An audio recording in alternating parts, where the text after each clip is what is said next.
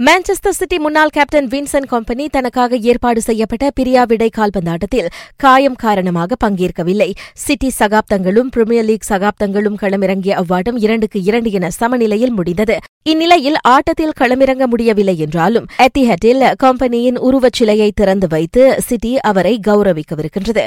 சிட்டியின் கால்பந்து கல்லூரி உள்ள இடத்தில் சாலை ஒன்றுக்கும் அவரது பெயர் வைக்கப்படவுள்ளது.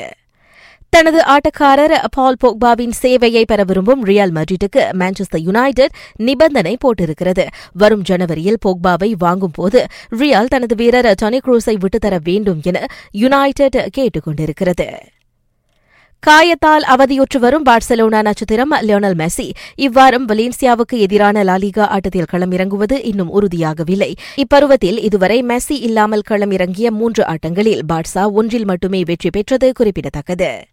இந்தியாவில் ஆசிய டிராக் சைக்கிளோட்ட போட்டி மகளிருக்கான கீழின் பிரிவில் நாட்டின் ஃபத்திஹா முஸ்தாஃபா தங்கப்பதக்கம் வென்றார்.